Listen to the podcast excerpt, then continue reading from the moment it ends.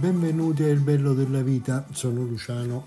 Apro questo nuovo episodio parlandovi dell'iniziativa Engie by Lego che si è tenuta a Settimo Torinese dall'8 al 17 ottobre.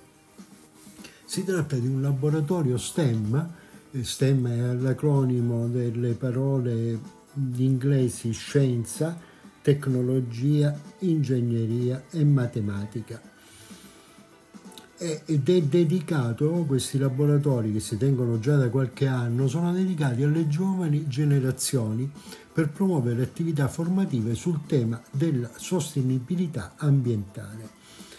In pratica questa la combinazione, è la combinazione perfetta delle discipline che rappresentano la porta d'accesso al futuro del lavoro, tanto da diventare sempre più indispensabili per la formazione e la realizzazione professionale delle prossime generazioni. Il laboratorio STEM di Settimo Torinese è stata una settimana dedicata all'innovazione per esplorare attraverso il linguaggio di codice nuove soluzioni per contrastare la crisi climatica. Il linguaggio del codice per la sostenibilità è un laboratorio curato dal tema LACE, Lego Education Innovation Studio, della Biblioteca Archimede di Settimo Torinese, realizzato con materiale Lego Education in collaborazione con Engie. Un'attività che permette ai giovani studenti di mettersi alla prova con elementi di programmazione informatica. Il laboratorio proposto è stato strutturato in più fasi. Dapprima è stata realizzata un'attività in modalità senza spina e successivamente si è passati all'utilizzo di veri e propri computer con un metodo combinato di digitale e utilizzo di coloratissimi mattoncini Lego, unitamente al software per il coding Scratch. Infine gli studenti hanno messo alla prova la propria abilità di sfruttare il pensiero computazionale abbinandolo al problem solving e alla creatività per uno storytelling digitale. Lavorando in piccoli gruppi, i giovani partecipanti hanno collaborato per inventare scenari fantasiosi e provare ad immaginare un futuro all'insegna della sostenibilità ambientale. Il gruppo Engie ha l'ambizione di accelerare la transizione verso un'economia carbon neutral progettando soluzioni che riducono il consumo di energia e rispettano l'ambiente, costruendo oggi il sistema energetico a basse emissioni di carbonio di domani, con l'obiettivo net zero carbon al 2045.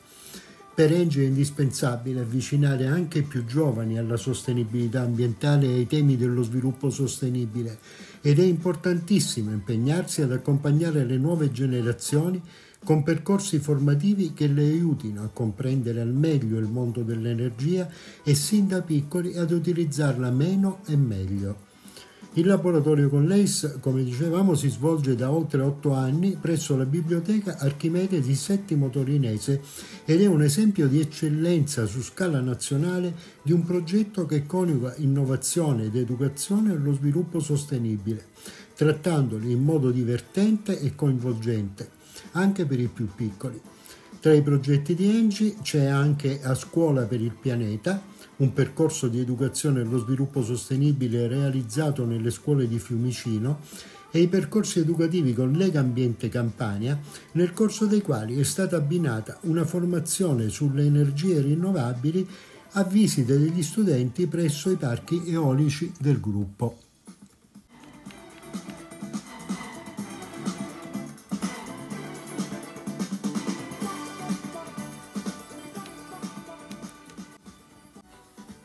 La seconda buona notizia di oggi riguarda sempre i temi della sostenibilità e del rispetto per l'ambiente.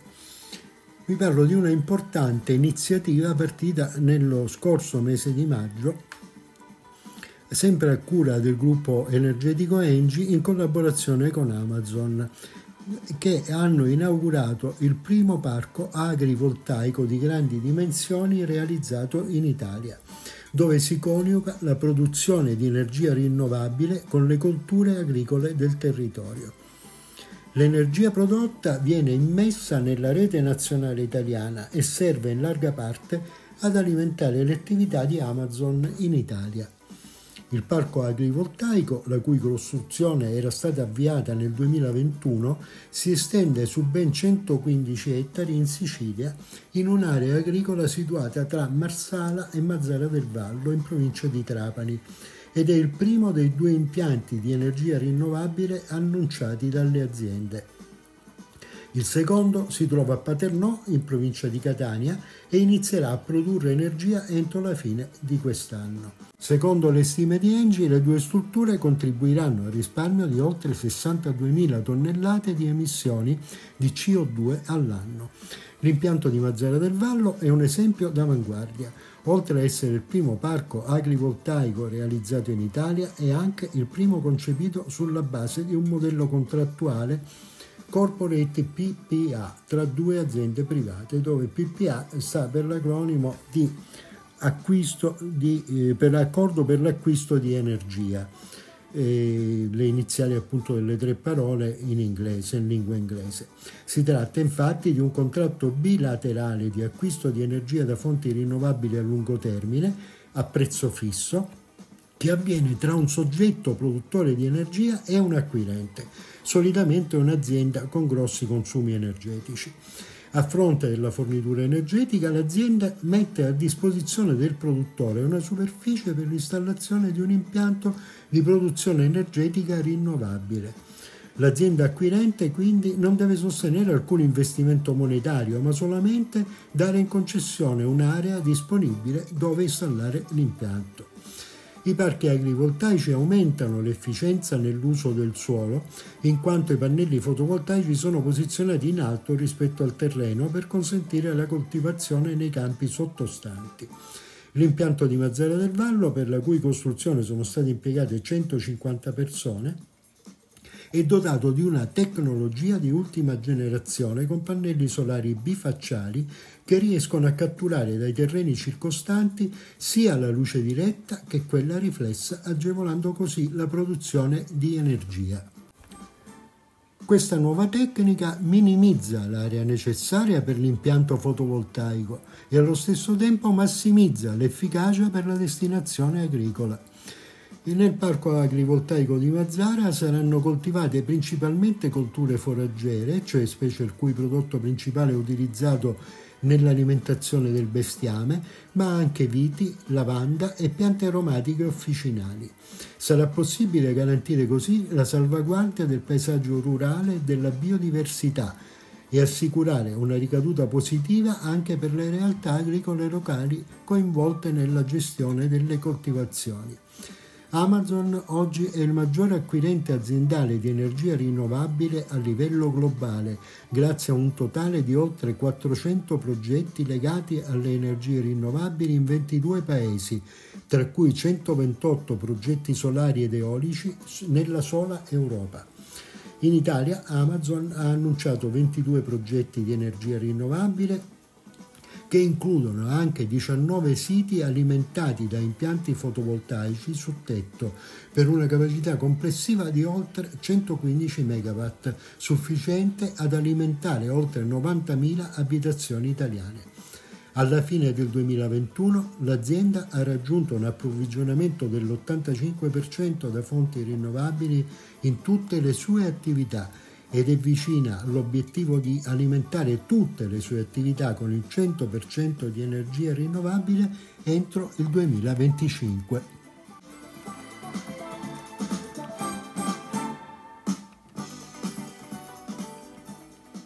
La prossima buona notizia è particolarmente importante perché offre la possibilità di avviare attività imprenditoriali nel territorio della capitale di Roma.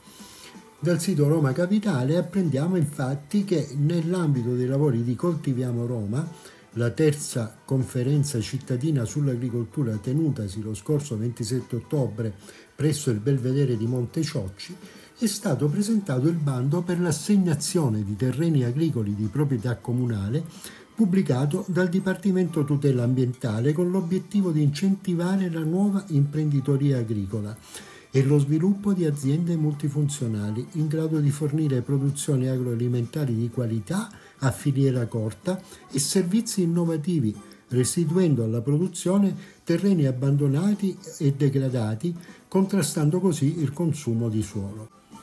Si tratta di un bando aperto che recepisce le linee guida della delibera della Giunta Capitolina numero 43 del 9 febbraio 2023, con cui si stabiliscono i criteri di aggiudicazione che favoriscono l'imprenditoria giovanile anche organizzata in forma cooperativa.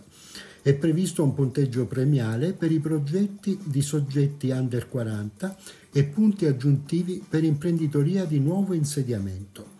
Il bando prevede affidamenti per 15 anni rinnovabili con canoni stabiliti dai tabellari regionali agevolandone il pagamento ai giovani imprenditori a partire dal quarto anno e spalmando le prime tre annualità sulle restanti 12. È stata individuata una prima tranche di quattro aree pubbliche, circa 90 ettari complessivi, di cui tre costituiscono la quota di riserva destinata alle aziende under 40, e cioè il lotto 1 Marcigliana Laghetto, il lotto 3 Colle Monfortani, il lotto 4 Torbella Monaca, mentre il lotto 2 Valle dell'Aniene è aperto anche ad altre fasce di età. Sono favoriti i progetti che includeranno attività agricole multifunzionali, le coltivazioni biologiche, la promozione della biodiversità, le attività rivolte allo sviluppo delle energie rinnovabili e al risparmio energetico, l'inclusione di nuovi occupati con particolare attenzione a impiego di persone socialmente svantaggiate e la realizzazione di iniziative di vendita diretta in filiera corta. Una delle novità di rilievo rispetto al precedente bando del 2014 è legata al ruolo centrale della formazione, indispensabile, i soggetti imprenditoriali potranno infatti avvalersi di un percorso formativo con docenti ed esperti di aziende agricole individuati grazie ad un accordo sottoscritto tra Roma Capitale e l'Istituto per la Finanza e Economia Locale, l'IFEL, Fondazione dell'ANCI di Associazione Nazionale Comuni Italiani. È previsto un punteggio premiale per i progetti di soggetti under 40 e punti aggiuntivi per imprenditoria di nuovo insediamento. Le domande potranno pervenire entro il 25 gennaio 2024. A margine della presentazione Sabrina Alfonsi, assessora all'agricoltura, ambiente e ciclo dei rifiuti di Roma Capitale, ha dichiarato con questo bando vogliamo incentivare la nuova imprenditoria giovanile rendendo disponibili con una quota di riserva terreni pubblici oggi improduttivi con criteri di premialità per progetti di attività multifunzionali che prevedono l'inclusione sociale di soggetti svantaggiati, la promozione della biodiversità e della sostenibilità ambientale e l'impiego delle nuove tecnologie.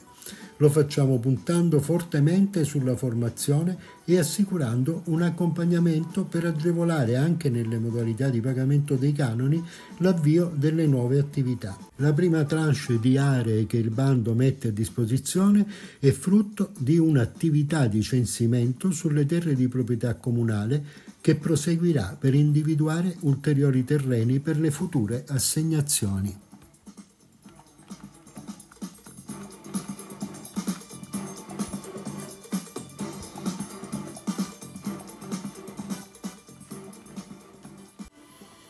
Inauguriamo adesso la sezione libri del Bello della Vita parlando del volume Storia del Bergamotto di Reggio Calabria, edito da Città del Sole Edizioni nel 2005. Non lasciatevi influenzare dalla data di pubblicazione, certi libri e certi argomenti sono sempre attuali e interessanti.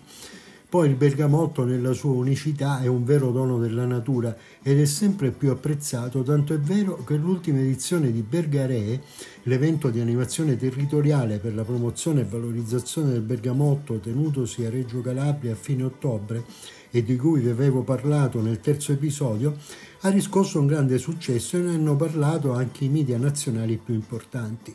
Luciano Pignataro addirittura ha dedicato al prezioso agrume la sua rubrica sul mattino di Napoli di giovedì 2 novembre, definendolo il re degli agrumi e citando appunto come fonte preziosa per conoscerne la storia e le qualità il libro del professor Pasquale Amato. Cominciamo quindi parlando proprio dell'autore, di cui però sarò costretto a darvi solo qualche cenno biografico, visto che si tratta di una persona talmente eccezionale e poliedrica che non basterebbero dieci puntate del podcast per parlare di tutto quello che ha fatto fino adesso e continua a fare. Per la biografia completa vi rimando quindi al suo sito profpasqualeamato.it, molto completo, interessante e ben strutturato. E Pasquale Amato è nato a Reggio Calabria il 22 aprile del 1944 e si è laureato in scienze politiche nell'Università di Messina. È stato poi docente di storia contemporanea e di storia dei movimenti e partiti politici presso lo stesso Ateneo nonché delegato per i rapporti con l'Unione Europea e l'America Latina e advisor del progetto NMUN, che sarebbe per l'acronimo di National Model United Nations, la più grande e prestigiosa simulazione ONU che si svolge a New York rivolta agli studenti universitari. Nella Grande Mela, a due passi da Times Square, più di 5.000 studenti provenienti da 130 paesi del mondo si danno appuntamento ogni anno per confrontare le proprie idee e definire nuove strategie. Durante il Model United Nations gli studenti si confrontano in lingua inglese con altri coetanei provenienti da altri paesi del mondo utilizzando le regole di procedura delle Nazioni Unite e affrontando gli stessi temi che i veri ambasciatori discutono all'interno del Palazzo di Vetro ogni giorno. In seguito il professor Amato ha insegnato per diversi anni all'Università per Stranieri Dante Alighieri di Reggio Calabria per supplenza gratuita storia contemporanea, dando un contributo prezioso alla procedura del riconoscimento ministeriale come terza università per stranieri in Italia e unica nel sud e isole. Dal 2002 vi insegna Storia dell'Italia contemporanea nel corso di alta formazione di cultura e lingue italiane per docenti stranieri e dal 2014 Storia dell'Europa contemporanea. Il professor Amato è quindi uno storico globale per la sua propensione a muoversi agilmente su scacchieri molteplici, senza confini di temi, di spazi e di tempi. In questo libro ha ricostruito mediante uno straordinario e felice intreccio tra storia locale e storia italiana, europea e mondiale l'affascinante percorso del prezioso agrume autoctono di cui Reggio Calabria e la fascia costiera da Scilla a Monasterace detengono l'esclusiva mondiale da secoli. Il percorso storico del Bergamotto ha coinciso con le vicende di un'intera comunità coinvolta nel destino del suo giacimento più ricco, dalla misteriosa origine al grande butto nella Corte del Sole a Versailles. Dal caffè Le Procop, il primo caffè di Parigi e secondo molti anche il più antico caffè d'Europa, alla conquista dei salotti, caffè e botteghe del secolo dei lumi, dalla fase d'oro dopo l'unità italiana alle crisi che si sono succedute fino ai nostri giorni. È un agrume eccezionale che si è affermato nel mondo per la molteplicità dei suoi usi nell'arte della profumeria e della cosmesi, nella farmaceutica e nell'alimentazione. È unico per il suo ostinato rifiuto a riprodursi in aree diverse dalla sua terra d'origine. Un agrume che ha prodotto tante ricchezze, ma più per gli altri che per i suoi possessori. Il libro costa 10 euro, fa parte della collana di Città del Sole, i tempi della storia e potete acquistarlo oltre che nelle librerie direttamente dal sito dell'editore cdse.it e negli store online.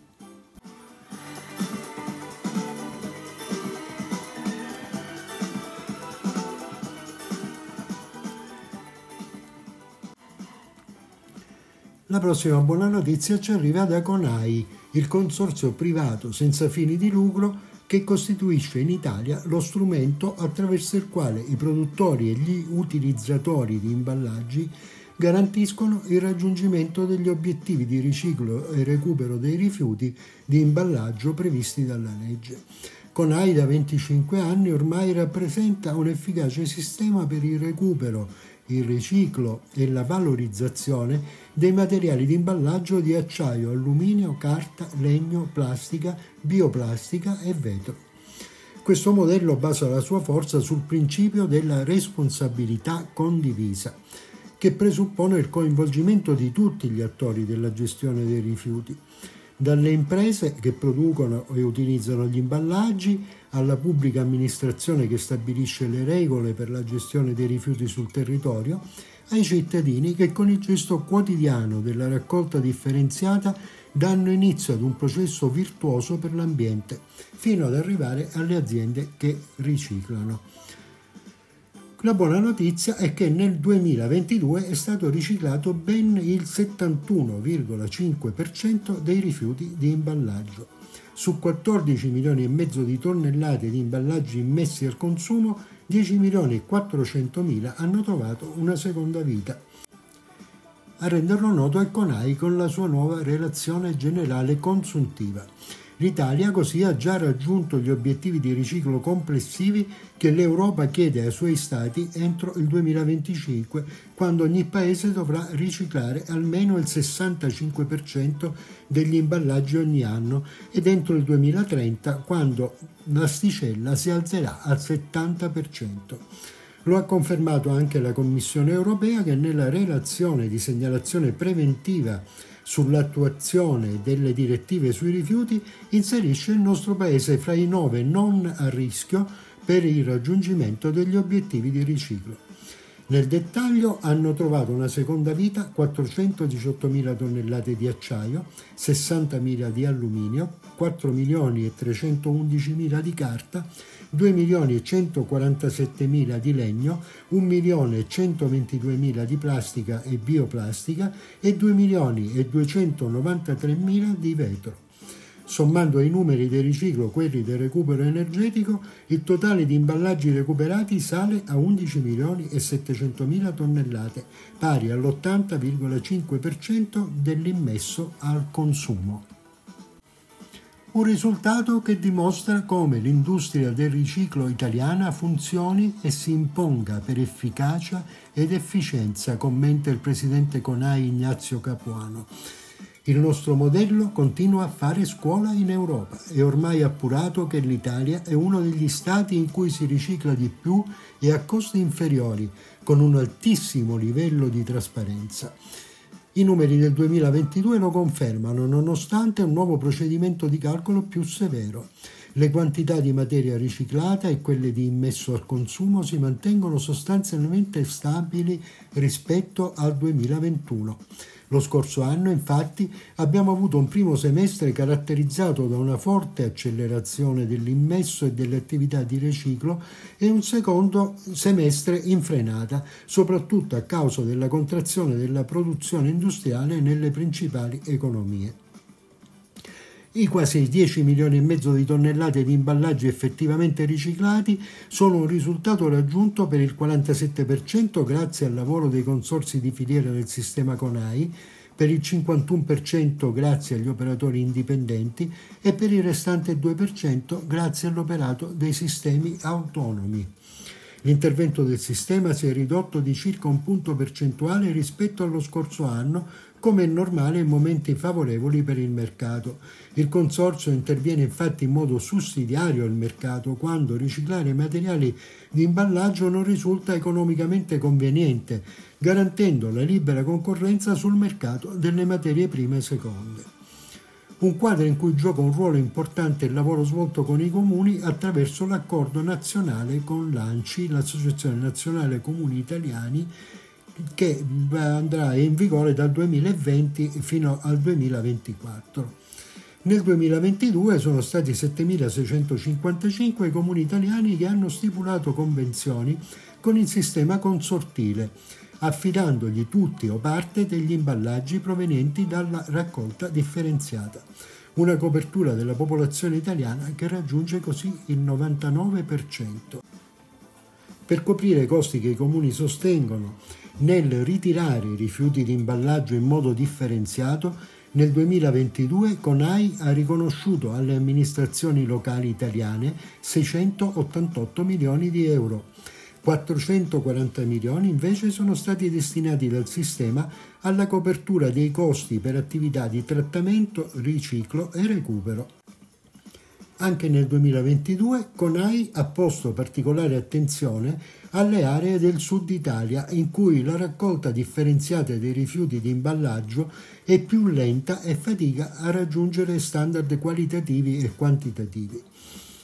Gli interventi del Consorzio in queste zone, grazie agli strumenti dell'accordo quadro ANCI-CONAI, vogliono accelerare il raggiungimento degli obiettivi di raccolta differenziata colmando il divario tra le regioni più virtuose rispetto a quelle un po' più in ritardo.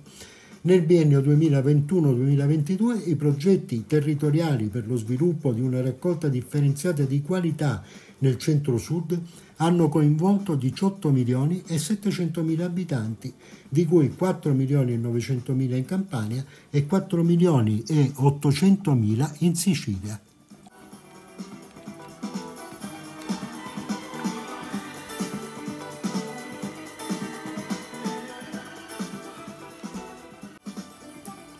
In chiusura l'appuntamento con il Touring Club italiano per i 10 borghi bandiera arancione da scoprire tra sapori e colori d'autunno. Questa settimana andiamo a Moltrasio che si trova in provincia di Como sulla sponda occidentale del lago. Per la calma e il fascino dei suoi luoghi, Moltrasio è meta ideale sia per la villeggiatura che per il turismo. Il comune si sviluppa verticalmente dalla riva del lago di Como a partire da quota 200 sul livello del mare sino a raggiungere ben quota 1250 in un susseguirsi di ambienti differenti che vanno dalla costa del lago ai giardini e ai parchi delle ville salendo lungo terrazzamenti di pietra utilizzati per la coltivazione di orti e giardini sino a giungere a prati ed infine ai boschi. Notevole è la biodiversità riscontrabile in queste zone che a livello di vegetazione spontanea si traduce nella presenza classificata di oltre 700 specie. Stradine e scale pavimentate in pietra collegano le varie frazioni e il territorio con il suo patrimonio storico e le bellezze naturali si può scoprire attraverso quattro percorsi a tema acqua, pietra, storia e panorama.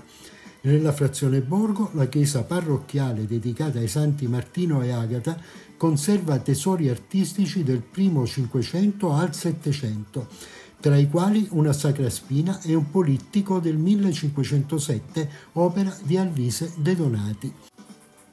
In località Vignola sorge la chiesetta romanica di Sant'Agata, opera dei maestri Comacini, recentemente restaurata e con affreschi di pregio.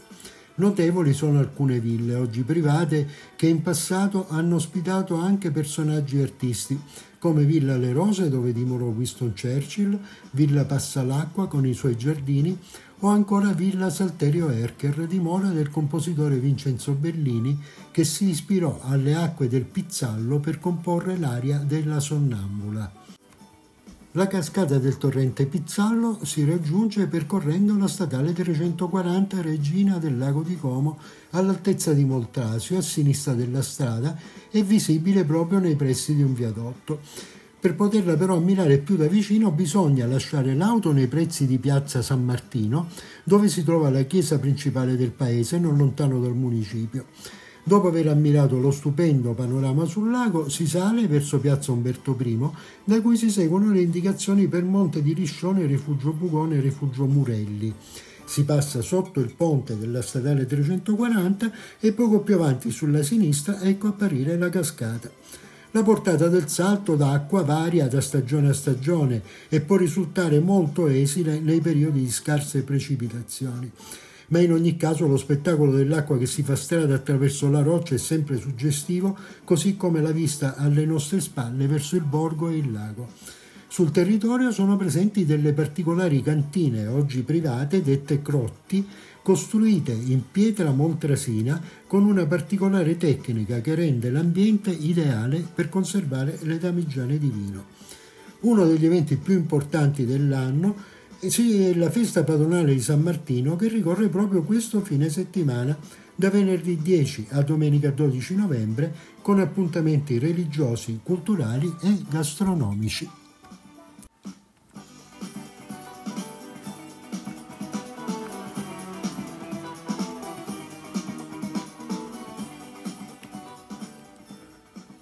Si conclude così anche questo episodio di Il bello della vita. Nel salutarvi, dandovi appuntamento alla prossima settimana, vi ricordo i nostri contatti, il canale Telegram. Se volete iscrivervi, inviateci la richiesta e vi invieremo il link. L'indirizzo email luciano-ibdv.it. Grazie per avermi seguito e un caro saluto a tutti.